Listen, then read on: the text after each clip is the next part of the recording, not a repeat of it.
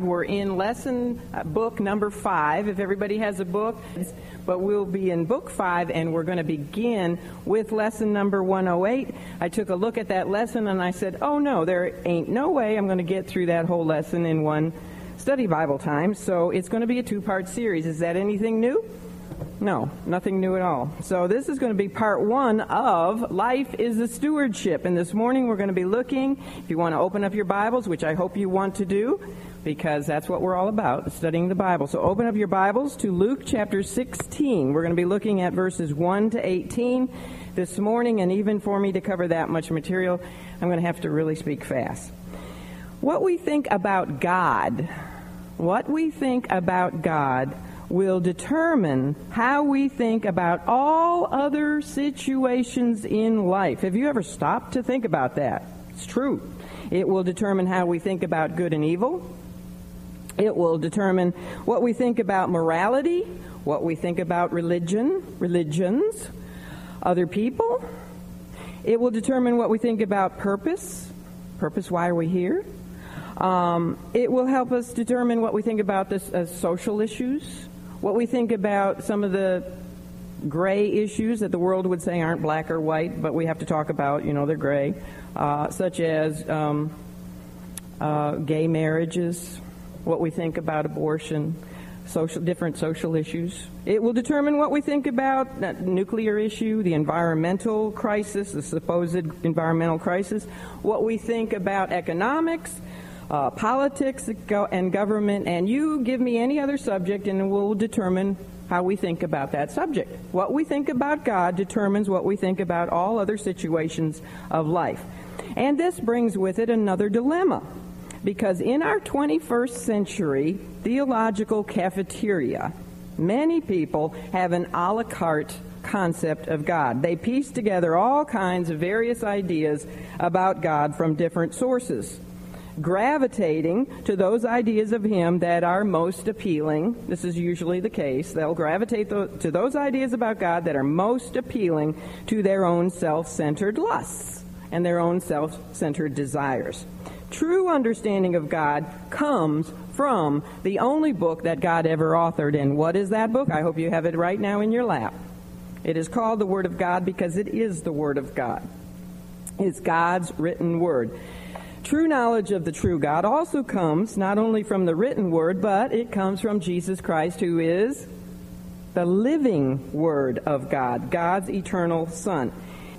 His life and his ministry, every, all of his words and works are recorded for us in only one reliable place. And where is that?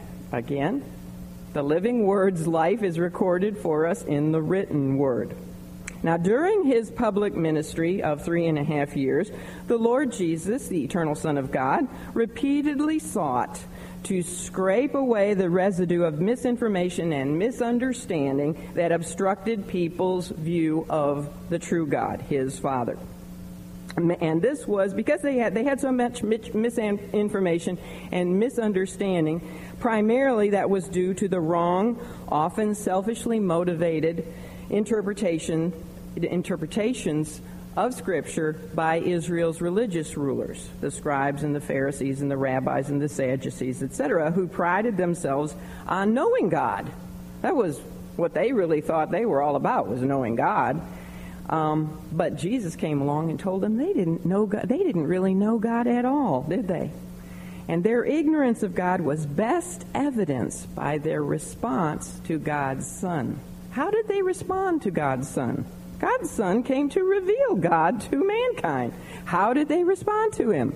Well, we know they hated him without a cause. They hated him. They were jealous of him. They envied him. They hated him. They blasphemed him. And what did they eventually wind up doing? They murdered him. Their ignorance of God was also evidenced in their treatment of other people, their fellow man.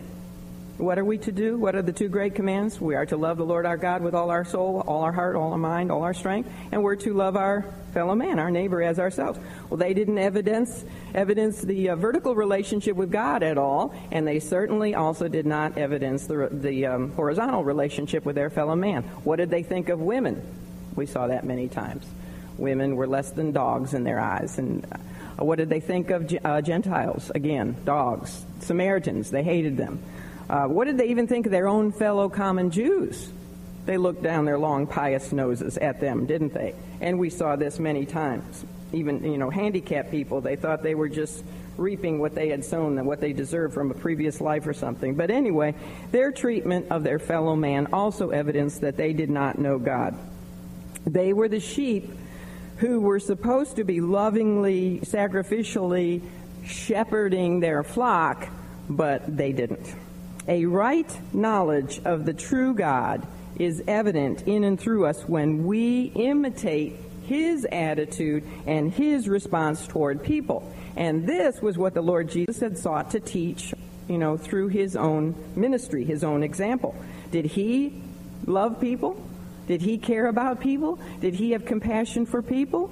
For every kind of people, women, Gentiles, Samaritans, handicapped people? Of course he did. So he led by his example. And um, we saw this at the uh, close of our study. When we closed this study back in May, we saw his example or we saw him, we heard him teach about God's attitude toward sinners in the three parables of Luke 15. Now, that's what we last talked about. Last time we were together were those three parables the parables of the lost sheep, the lost coin, and the prodigal son. And we had learned that the religious leaders, the scribes and the Pharisees, had been murmuring. Was that anything new? Remember 15, let's see, where is it? 15, verse 2. And the Pharisees and scribes murmured, saying, This man receiveth sinners and eateth with them. They were all bent out of shape because Jesus always had open arms of reception toward sinners, and he even had the audacity to eat with them. So they were murmuring. So, in what has become a famous trilogy of parables addressed directly to the Pharisees and the scribes, the Lord put a mirror before them. What is the Word of God? for us, it's a mirror we look into, see ourselves reflected there, don't we? And uh, we make adjustments, so we hopefully make adjustments so that we're more like Christ. But he put a mirror before them with these parables, and he opened a window in heaven to show them that they knew far less about God and even about themselves than they ever, ever would have thought. He showed them that a person does not know God if he doesn't know what grieves God and what brings God joy.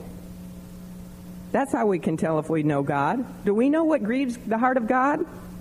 Do we know what makes God joyful? Well, remember those parables?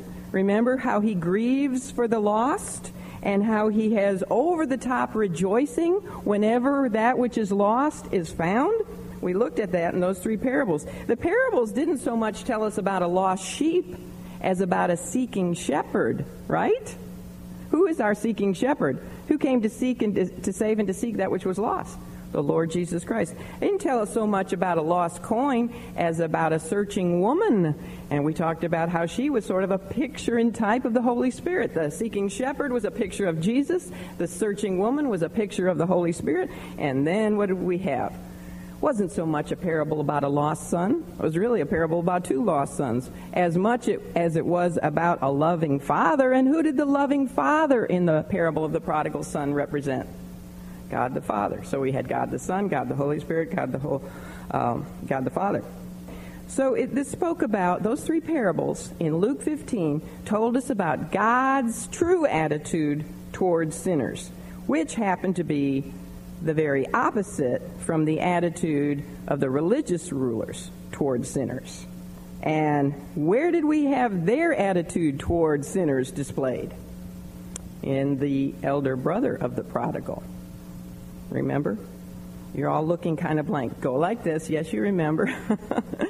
he was they were pictured. There's the mirror. They were looking at themselves when they saw the elder brother and his attitude toward his father's forgiveness of the younger son. And, um, and they probably identified. They were identifying with him. They understood why he wasn't happy that his father was having this uh, over the top, joyful party for that sinful, wasteful younger son of his. Well, in the parable of the prodigal and his older brother, the Lord had described two similar but different philosophies of life. Now, before he repented the younger brother, the one we all call the prodigal, had wasted his life. He had wasted his life. He had taken his father's inheritance early. He had taken his inheritance early along with all of his privileged opportunities. You know, his, he had a good spiritual upbringing. He probably he came from a very wealthy family. He probably was well educated. He had a high social status, lots of wealth, lots lots of goods. He had taken his inheritance and all of his opportunities, and what did he do with them? Wasted them. Totally wasted them on riotous living. Now, so he's an example of a wasted life. His older brother, however, really did no better because he spent his life. He spent his life in external service that was really full of rebellious inward drudgery. Oh, yeah, he stayed at home and he worked for his father, but he was rebelling inside, wasn't he? He worked, but he, you know, it was just all external righteousness because he really didn't care for the Father. If you think about it, people everywhere are examples of one of these two wrong ways of living. Either wasting, how many people can you look at, you know, just turn on television or, or think about the Hollywood crowd or even think about a lot of people you know. How many people are busy wasting their lives? With, with just totally carefree, ungodly lifestyles. You know, not even caring about what's going to happen when they die at all. Just wasting their lives on, on little things that don't count one bit for eternity. Or how many people do you know who are spending their lives in some kind of a uh, works oriented religion um, religious system that is drudgingly difficult. I mean, there's millions of people on this planet, billions of people, who are spending their lives trying to what? Work their way to heaven. And they're going through all kinds of do's and don'ts, and their yoke isn't easy and their burden isn't light because it's not, it's not the true way.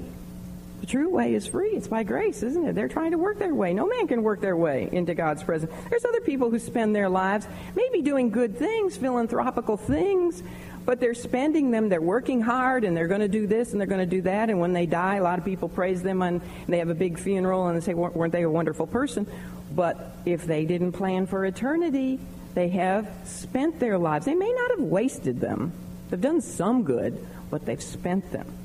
Um, so there's there's those two wrong ways of living life. But then there is the righteous way. And that is this is the Christian approach to life. The true righteous lifestyle is the one that invests, doesn't waste, doesn't spend, but invests his or her life for both the glory of God and the good of others.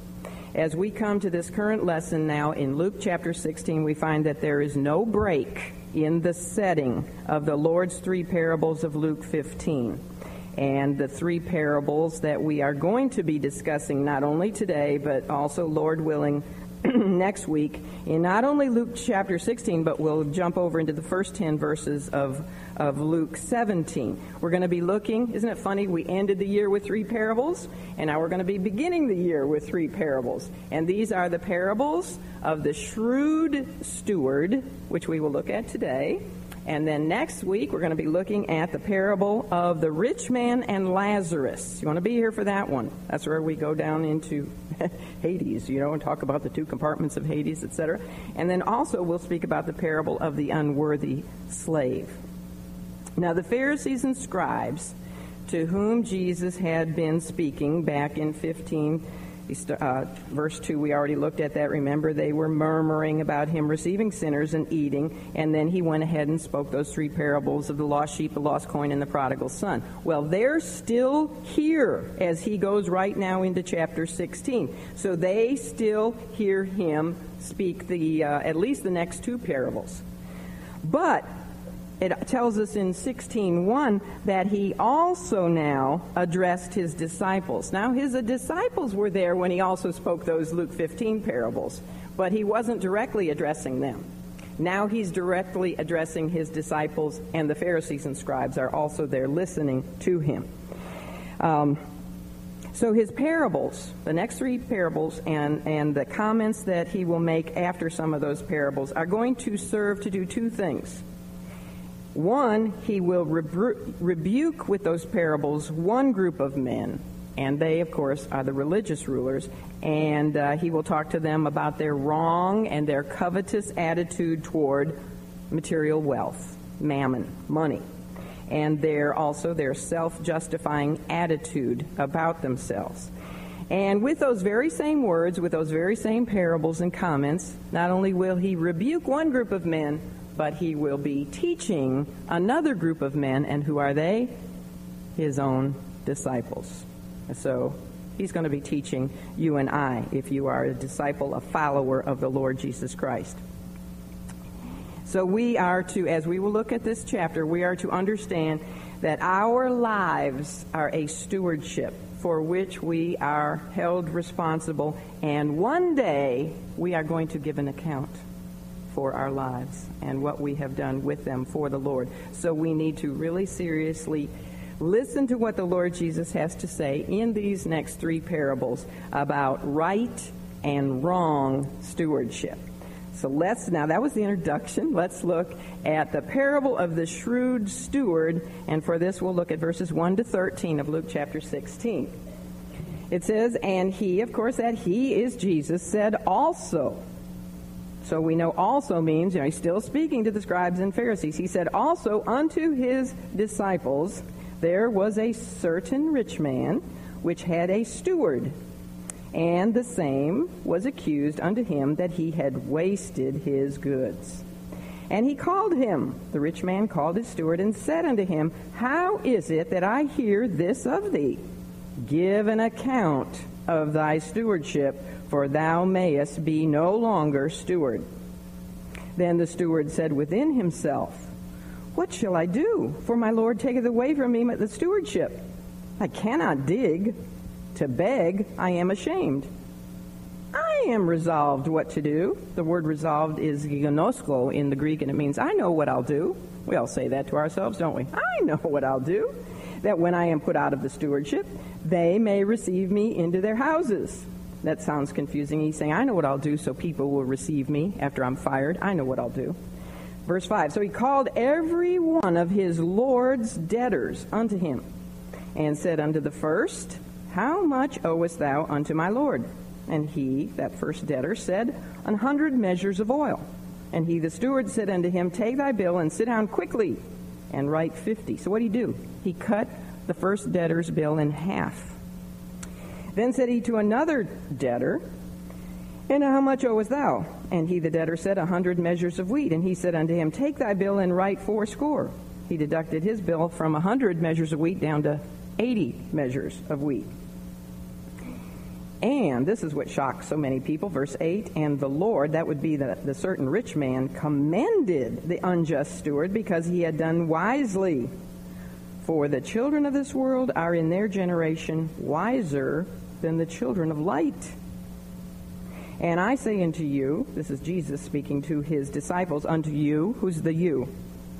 Directly addressing his disciples. So he says, And I say unto you men, you followers of me, Make to yourselves friends of the mammon or the riches of unrighteousness, that when ye fail, they may receive you into everlasting habitations. He that is faithful in that which is least is faithful also in much, and he that is unjust in the least is unjust also in much. If therefore ye have not been faithful in the unrighteous mammon, who will commit to your trust the true riches? And if ye have not been faithful in that which is another man's, who shall give you that which is your own?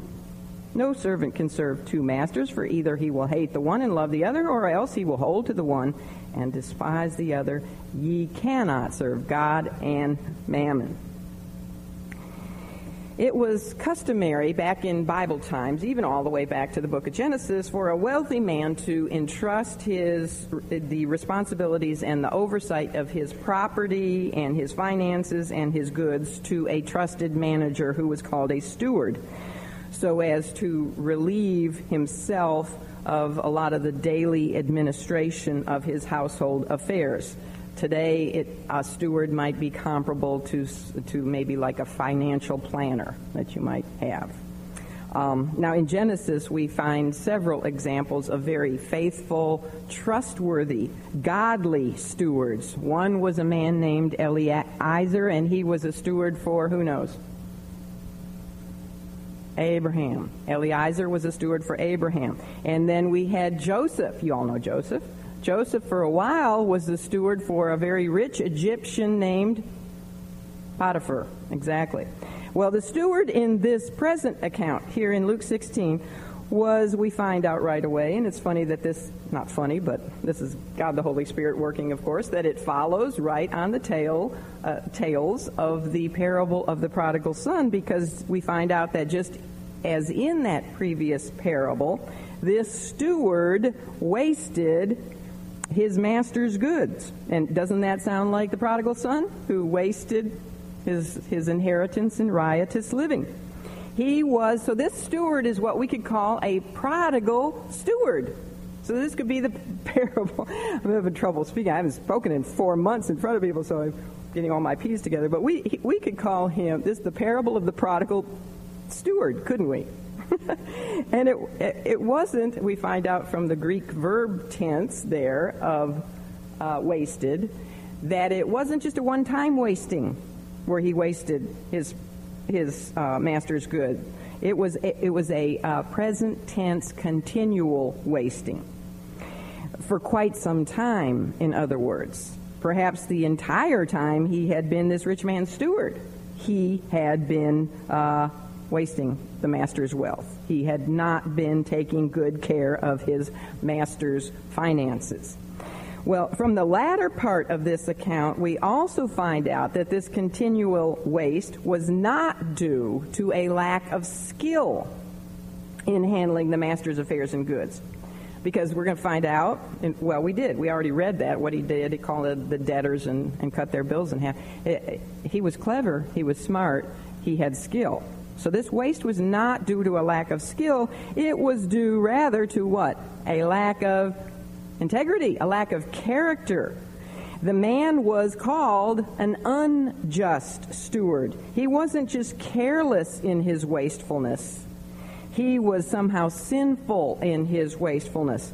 And the same Greek word for waste here is the word that was used in verse 15, uh, chapter 15, 13, when we were told that the prodigal son wasted his substance with riotous living. Both that son, the younger son, and this steward had considerable wealth. We talked about how the prodigal's father was a very, very wealthy man. Well, this rich man here in this parable was also a very rich man. We see that just by the debts of some of the people that owed him money or, or goods, oil and wheat. Um, but both the, that son, the prodigal son and the steward had, con, had considerably wasted that which had been entrusted to their case, a care. But in both cases, they misused and wasted the goods through unsavory conduct. Both of them were guilt. Both of them were unjust. The younger son, we found out, had no love or respect for his father, and the steward, we find out, had no love or respect for his employer, his the certain rich man. And this was evidenced in both of them by the way that they mishandled their stewardship responsibilities. But what does Scripture say about sin? It says, Be sure your sin will find you out. Numbers 32 23. Both the prodigal and the, the prodigal son and the prodigal steward paid a price for their waste. The prodigal found himself half starved in a pig pen, and the steward found himself losing a very good employment position. What does Scripture say is the most, and this is interesting because this morning in our leaders' prayer time, um, Joyce Hayes read this verse and she hadn't even looked ahead to what we would be talking about. So it's amazing how the Lord works. But what is the most important characteristic a steward is to demonstrate? Faith, yes, loyalty, faithfulness. It, and that faithfulness and loyalty both include with them the concept of honesty, right? You wouldn't be called faithful if you were dishonest. So it includes the idea of honesty. 1 Corinthians 4 2, Joyce, says, Moreover, it is required in stewards that a man be found faithful. Faithful. That's the most important characteristic. As Christians, we are to function as the managers of God's wealth here on earth. All that he ha- all that he has, really. All he has entrusted to us. We are to realize, and I would assume we all do, realize that we, we came here with nothing. We came into this world naked, didn't we? Came with absolutely nothing, and we are going to leave with absolutely nothing. At least nothing physical. Anything we leave with has to be laid up ahead and, you know, stored up in heaven, treasures in heaven. But everything that we are now privileged to use and to enjoy belongs to the Lord God, and we are responsible to invest it, not waste it, not spend it. We are responsible to invest it wisely for the eternal good of other people and for the glory of God. It's interesting to notice that the certain rich man of this count, account did not learn of his steward's waste management by his own investigation. He didn't start investigating his steward he was apparently either off on a journey, and there are other parables the Lord gives us where there's a certain king who's off on a journey and his steward or servant, you know, goofs off while he's gone. Some are faithful, some aren't. Um, maybe he was gone for a while. Or maybe he was just so incredibly rich that he didn't notice the squandering of his goods or the embezzlement of his goods or the slow but steady siphoning off of his own goods. Um, I, don't know. He, he didn't he didn't under he didn't he was not the one who found out about the steward. He was squealed on. We are told that there was someone who brought accusation against the steward. Now it's interesting, and that's in verse 1. Haven't got past verse 1 yet. but the Greek word for the Greek root of the word accusation, the word accused, is the Greek word diabolos. It has it, accusation has as its root word the word devil. Well, that makes sense. You know what the name devil means? The accuser. He's the accuser of the brethren. Um, so the word implies malice, even if the accusation is true. And in this case, the accusation was true. But the one who brought the accusation to the certain rich man was accusing the steward maliciously. In other words, the steward had an enemy out there who did not like him. Now, to this point in the parable, we find a great similarity to the situation with each and every one of us. So it's really no wonder that the Lord also was speaking to his own disciples. Like them, we are the stewards of all that God has entrusted to us, as I just said, and yet, what do we do? Oh my. Just think about it. Just think about your past week. We continuously waste so much of that which is entrusted to us, so much of our Master's goods. We waste the treasures, the time, the talents that He expects us to invest for His glory, don't we? Each and every day, don't we waste time doing things that don't matter, don't count? And remember, too, it's just our reasonable service, isn't it? As Romans 1, uh, 12 1 says. Just our reasonable service to Him, to invest for Him. As we, it, Scripture says that as we have received the gift of the manifold grace of God, so are we to be stewards of that grace.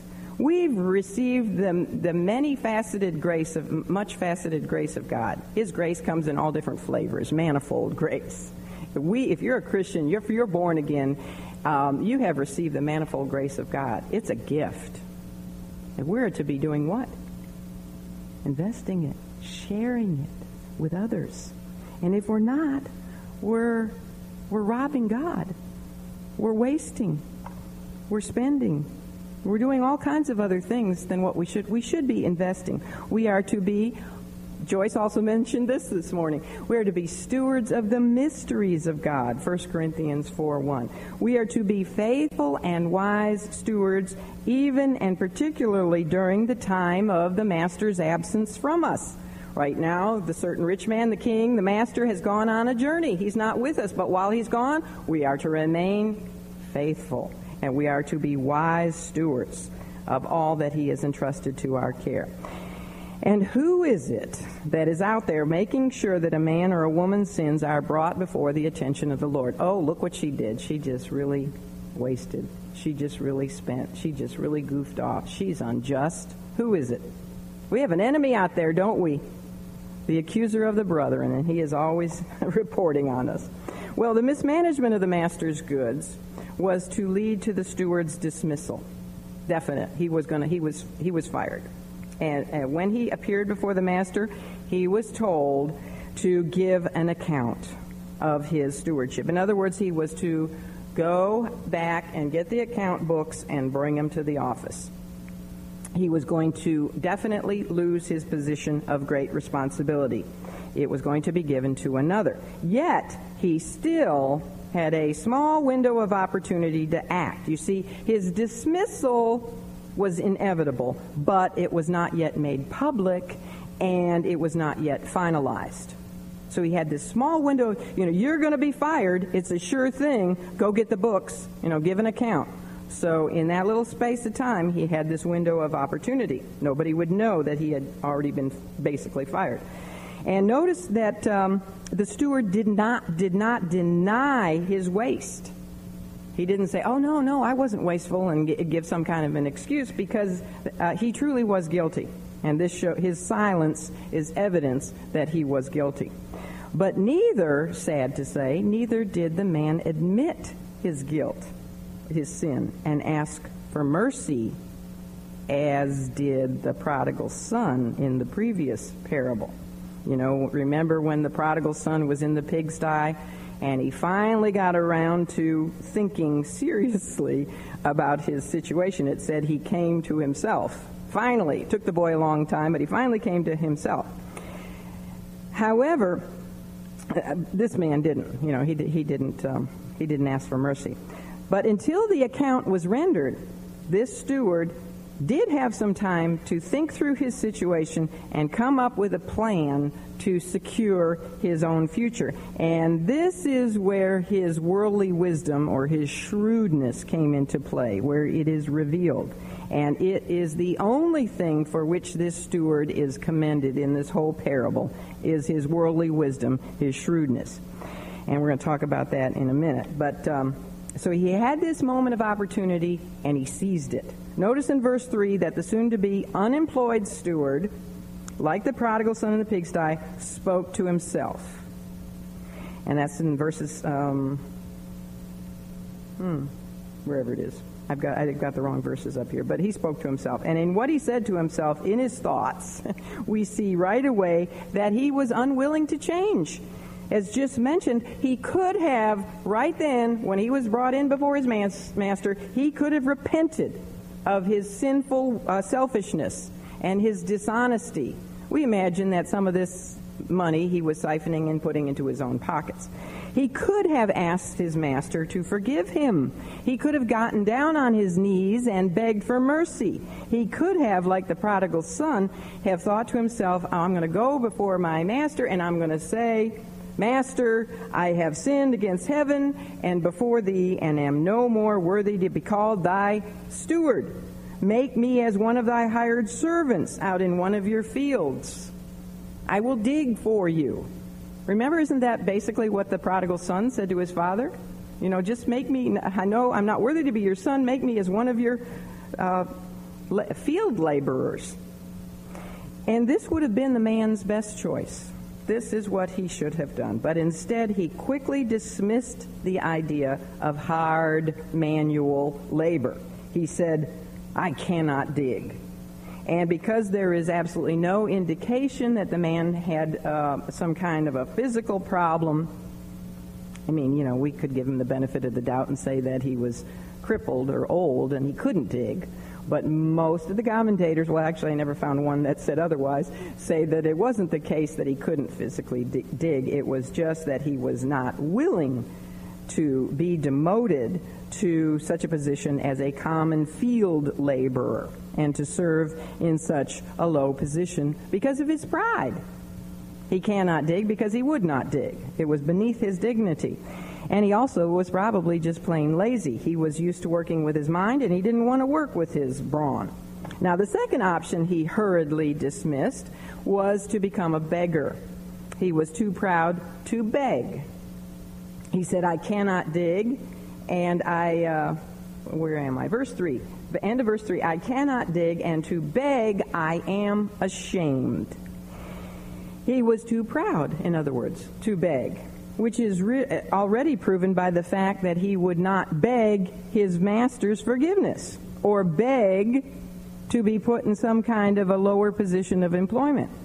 He said he would be too ashamed to beg. And yet, isn't it ironic that he wasn't too ashamed to waste his master's goods?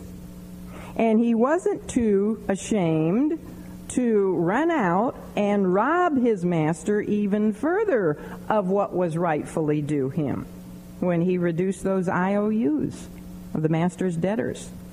So, so the prodigal steward rejected both work and welfare as alternative solutions to his problem. Instead, this worldly wise steward appraised the situation that threatened his security and removed, uh, moved quickly to situate himself to a better advantage for his future. While he went out and got all his account books together for examination, he was going to still exercise his authority as steward. They said sometimes the steward would even entrust, I mean, the rich person would even entrust to his steward the signet ring, you know, which would show their like their signature. So this steward probably still had the ring. He still had the authority of his master to go out and and do business. So he was going to gain some valuable friends so that when he was out on the streets, when he was unemployed, these newly made friends would provide for him.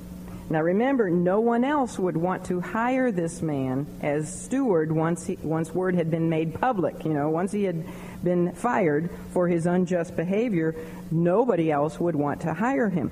So he was going to use the old reciprocity ethic. You know what the reciprocity ethic is? You scratch my back, I'll scratch yours. Here he, he, he reversed it. He says, I'll scratch your back, but I'll expect you to scratch mine. His simple plan was to call in every one, notice it says uh, all, every one of his master's debtors, one by one. And while he still had the legal authority to, to act as the estate manager, he greatly reduced their debts which, by the two examples that are given to us, which were for 100 measures of oil, which is 868 gallons of oil, and 100 measures of wheat, which today would be 1,083 bushels, by just these two examples given to us, we know that these were not just petty little debts. These were large business debts. And this tells us that this certain rich man was indeed certainly rich. He was a very wealthy man.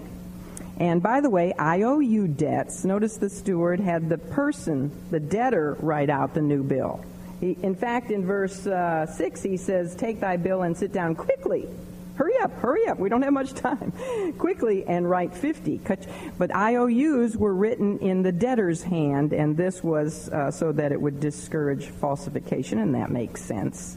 You know, it, the, the one, the rich man could write out IOUs all day but it you know had to be in the hand of the debtor, and then and then the, the steward would stamp it. But anyway, that's why they had to write out the IOU, not him. Well, anyway, the steward in this account had no doubt whatsoever in his mind that he was going to be fired. Judgment had been passed already. He was merely awaiting its fulfillment. He knew that his account records would not save him because he was guilty indeed. He would lose his position as steward, and no one else, as I said, would hire him in a position of great responsibility again. So his options were either hard labor or begging, which he refused to do. However, through this clever scheme of his, he had now befriended himself to all of his master's debtors so that they would feel obligated, as I said, to scratch his back. You know, they would feel obligated to help him out perhaps by providing him with places to live in their own homes and with money to aid him in his needs, in his uh, time of needs. So it was a very, you know, he said, I can't dig and I won't beg, but I can rig. I can rig up a plan. And he did. It was a very clever move on his part. And now it's it's funny because as I was reading about this parable, commentator after commentator said this is a hard parable. Some even said this is the, the most difficult parable of all the Lord's parables for us to understand. One book even said that this is probably the most difficult verse in all of Scripture. And when I first read it, I thought, yeah, it is really hard, you know? Um, and what seems to be shocking is verse 8. The most shocking aspect of this parable to most people is uh, it comes in the master's response when he finds out what his steward has done. Even though the master has been cheated out of debts, big debts that were rightly owed to him, what does he do? He commends, look at verse 8, he commands the unjust steward because he had done wisely. And if you think about that for a while, you say, hey, that doesn't make sense. Why would the certain rich man commend someone who had done who had done this? He was an unjust steward, and yet he's commended for doing wisely. Well, the unjust part speaks of his his character. The doing wisely part speaks of his action. You know, there's a lot of unrighteous, unjust people out there who can do wise things in planning for their future. But something very important that we need to understand when we look at this parable and interpret it is that the Greek word which is used for wisely there in verse 8 is phronimos. Everybody say that. phronimos. You'll be hearing me say it a lot during this lesson. And it speaks of having acted prudently, worldly wisely, and the best word probably is shrewdly. He is commended for having acted shrewdly or prudently with practical wisdom. And we notice right away how this word is then immediately connected with the wisdom of the worldly in the very same verse. Look at the end of that verse. Uh, it says, um, For the children of this world are in their generation wiser, phronimos, than the children of light. I can be very, very self-centered, and sometimes I am. uh, I can be very self, a very self-centered, dishonest person, and yet do something very wise to secure for my own best interests. Right? A lot of people out in the world doing that. They do wise things. They're unjust, but they do wise things to secure their own future, at least their future here in this world. But in contrast to that word phronimos, the Greek word that is used for the wisdom of God, such as in Romans 16:27 where it speaks of God the only wise God, and the Greek word that is used for the prophets and other wise men of God in Matthew 23:34, and the Greek word that is used to speak of believers with, uh, who are endowed with spiritual and practical wisdom, such as in Romans 16:19, is not the word phronimos. The Greek word that is used to speak of godly wisdom is sophos. Sophia means wisdom. Comes from the word sophos. And the word, did I tell you the word used here is phronimos? It is the practical, shrewd uh, wisdom of the world. And also, notice that the master did not say that he was pleased by his unjust steward's actions. You know, he himself, as I said, had been cheated of a great deal of goods. Um, but, but the rich man was, he wasn't pleased with that, but he was impressed by his shrewdness, by the man's cleverness in having used his moment of opportunity, his window of opportunity, before his open public dismissal, uh, with a view to securing his own future.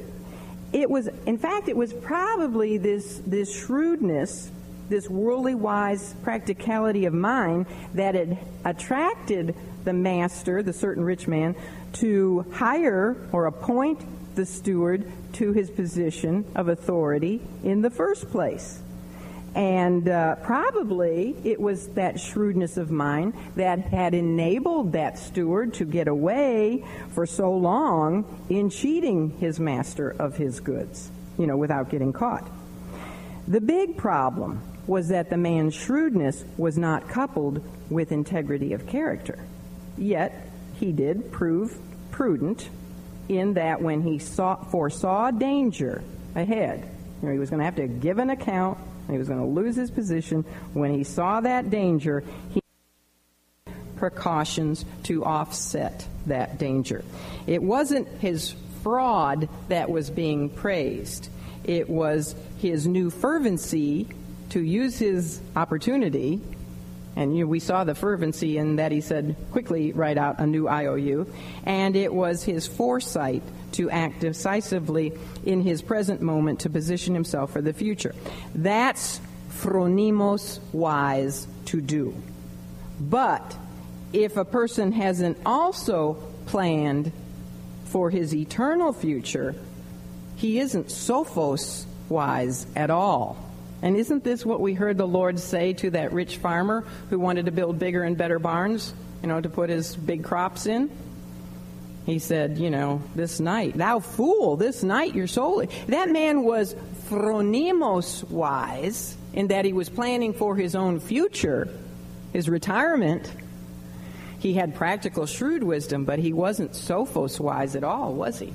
Because he didn't plan for his eternal future, so he was called by God a fool. You see, you can be, uh, you can be a phronimos fool, but not a sophos fool. All right. You're all. now, this, the steward in this story is not a hero, okay? He's not a hero at all. He's not someone we want to follow as our example for character. He was unjust. He was wasteful. He was dishonest. He was self centered. We don't want to follow his character at all.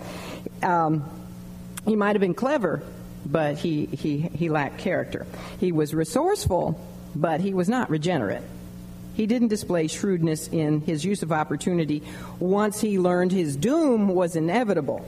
So, what this really is, is a good example from a bad, I mean, it's a good, excuse me, it's a good lesson from a bad example.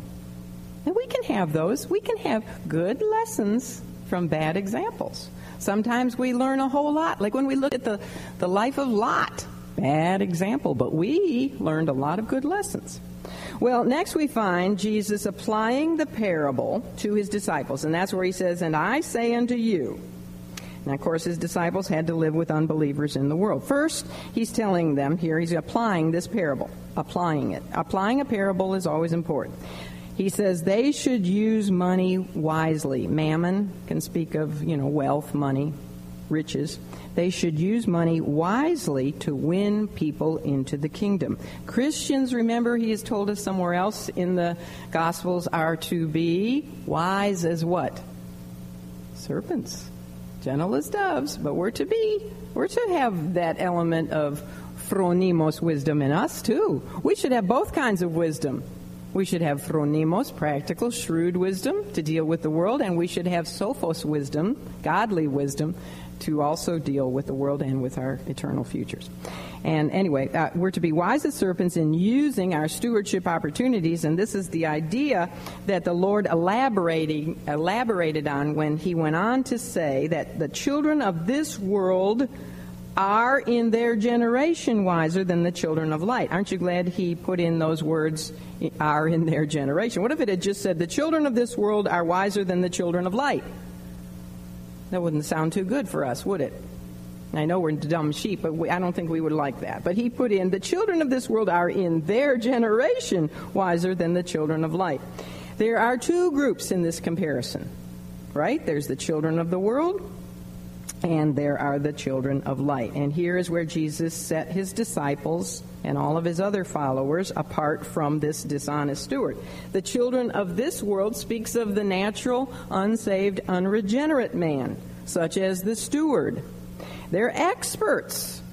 They're experts at skillfully, prudently, um, shrewdly using opportunities to make money and to make friends in order to plan for their earthly futures.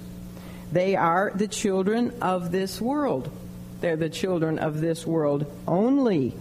And they are merely wiser in their generation. In other words, they're only wiser during their current time of existence. Their 70 to 100 years, you know, their generation, their time here on earth. They are certainly not wiser for eternity. So J- Jesus was not comparing these two groups, the children of the world and the children of light, as far as their wisdom in what they thought about God and what they thought about Him, the Messiah, and what they thought about the Word of God. He was comparing them instead to how they act in their own sphere of profession, in their own. Um, their own current world, um, the people in their circle of influence, and, and the, the interests that they have in their generation. Obviously, the children of this world who walk in spiritual darkness do not think better than Christians, the children of light, with regard to their own eternal souls. But the world does, sadly, oftentimes, um, go about their, their earthly concerns in, in more practical, shrewdly ways than we Christians go about our spiritual concerns. Do you understand what I'm saying? They're often a lot better. They're, they're, um, they can outpace believers in their ingenuity and in their cleverness and in their creativeness to use opportunities. You know, they're and, and this is this is where we're being rebuked here. Um, they often have greater vision, and they'll even take sometimes greater risks for their own futures than than you and I will. They are often more disciplined to study their world, to see prospective openings to advance their causes, and and to and to seize those opportunities knowing that opportunities missed are opportunities lost.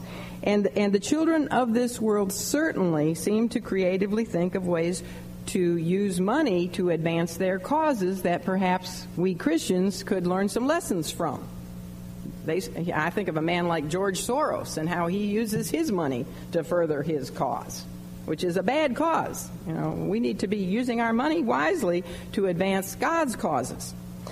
Well, I suppose I could rightly say that new opportunities to be better managers of our master's, master's estate pass each of us by every single day.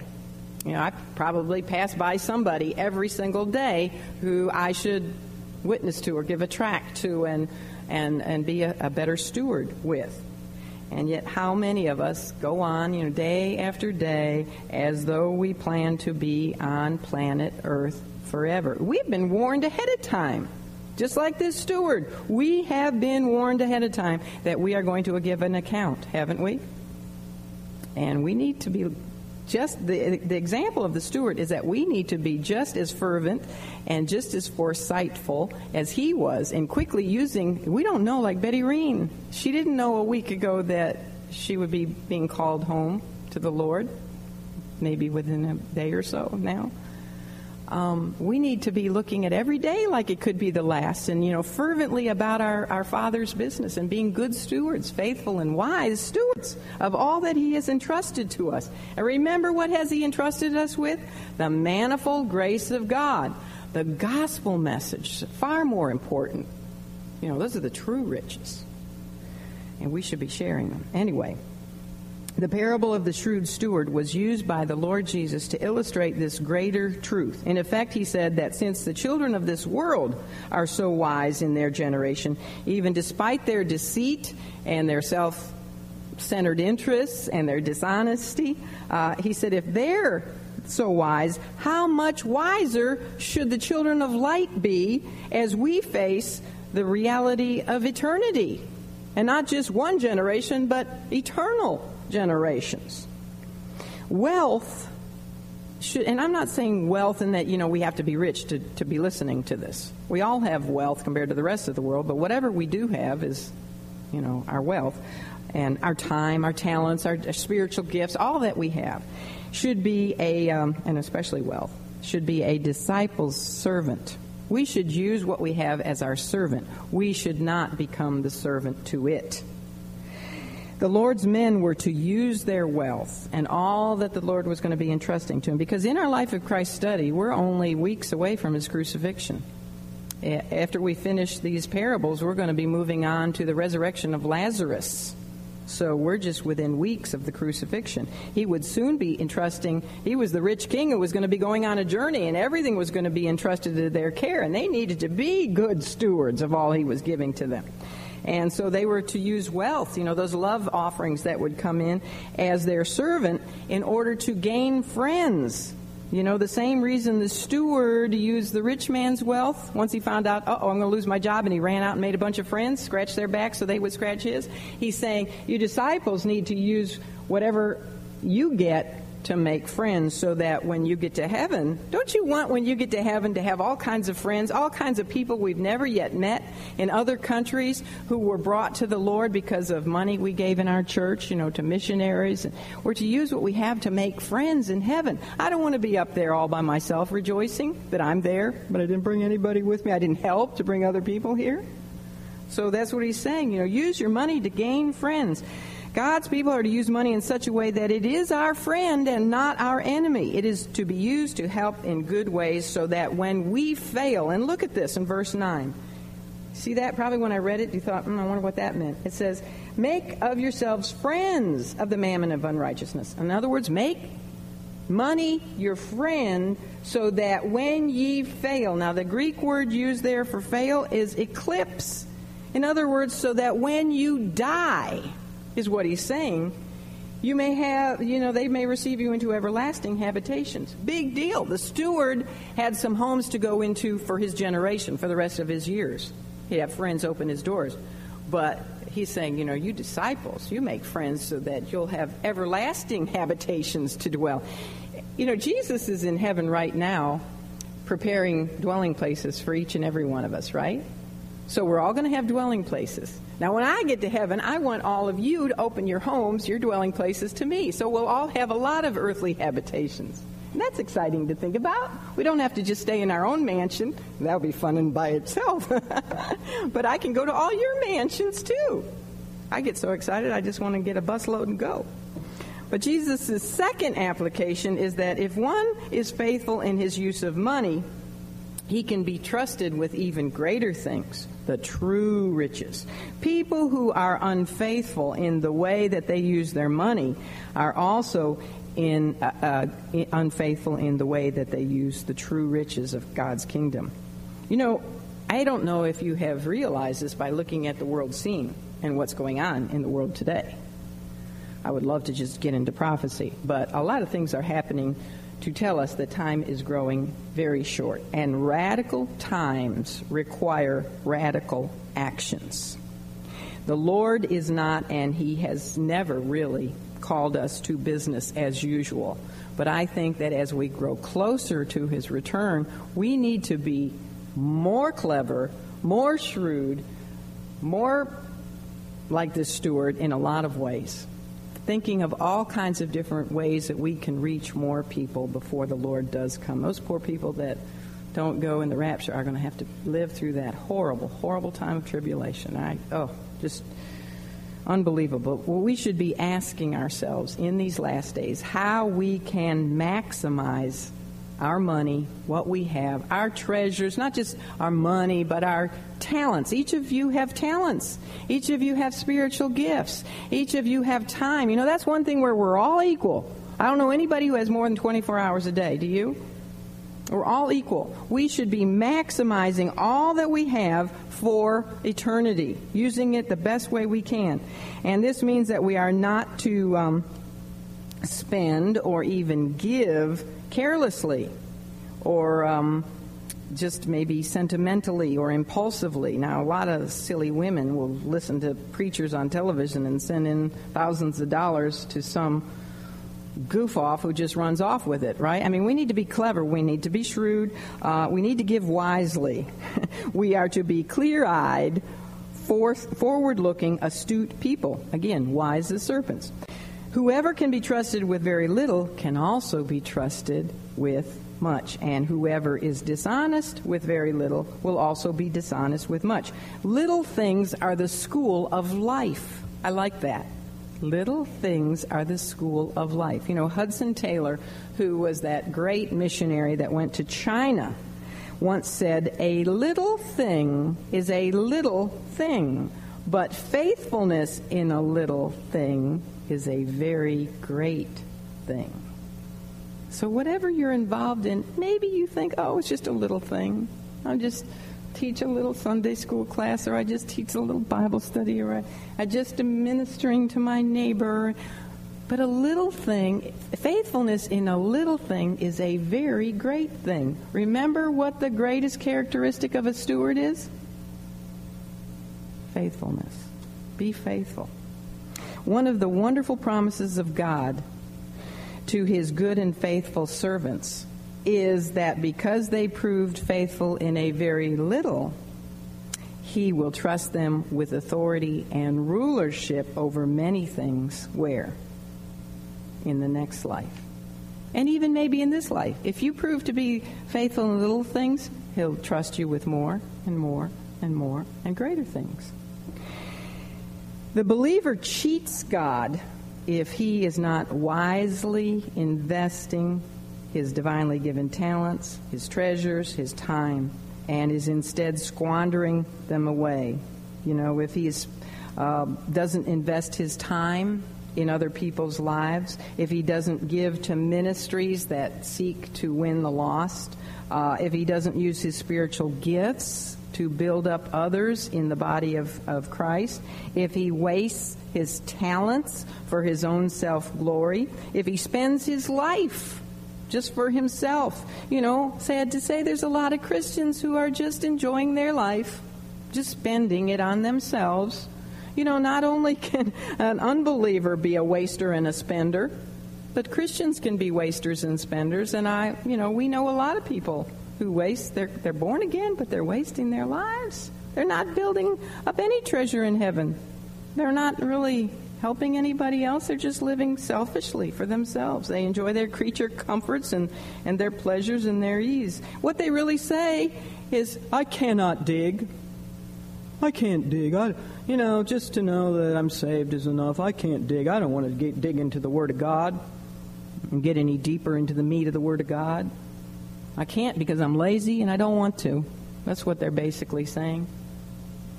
Well, as the Lord had said early in his ministry in the Sermon on the Mount, I'm not going to get much into that where he says uh, no man can serve both God and money because we've already talked about that, but they are two mutually exclusive servants. And you can't be a bond servant, you can't be a slave to two masters at the same time. Love for money will drive a person away from God, and conversely, loving God will cause one to, to make, not make money his primary concern in this life.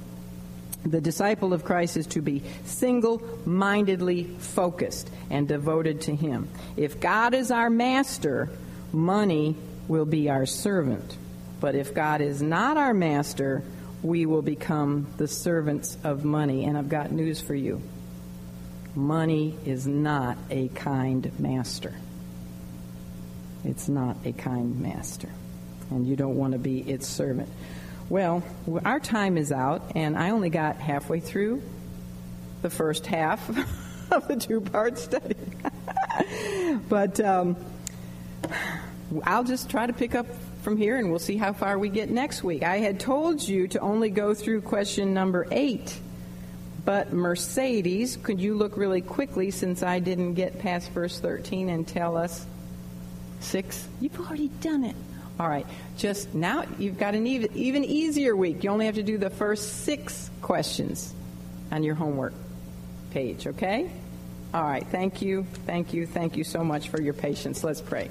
Father God, I do thank you for um, these women who are evidencing by the fact that they are here that, that they're not saying, I cannot dig. They want to dig. They want to dig deeper into the Word of God, into the meat, and to. Um, and to, to get to know you better through this study of, of your life, Jesus, every word and every work you ever did and said. And, and, we know that this causes us to, to see ourselves reflected in your image and, and to hopefully make us want to conform more into your image.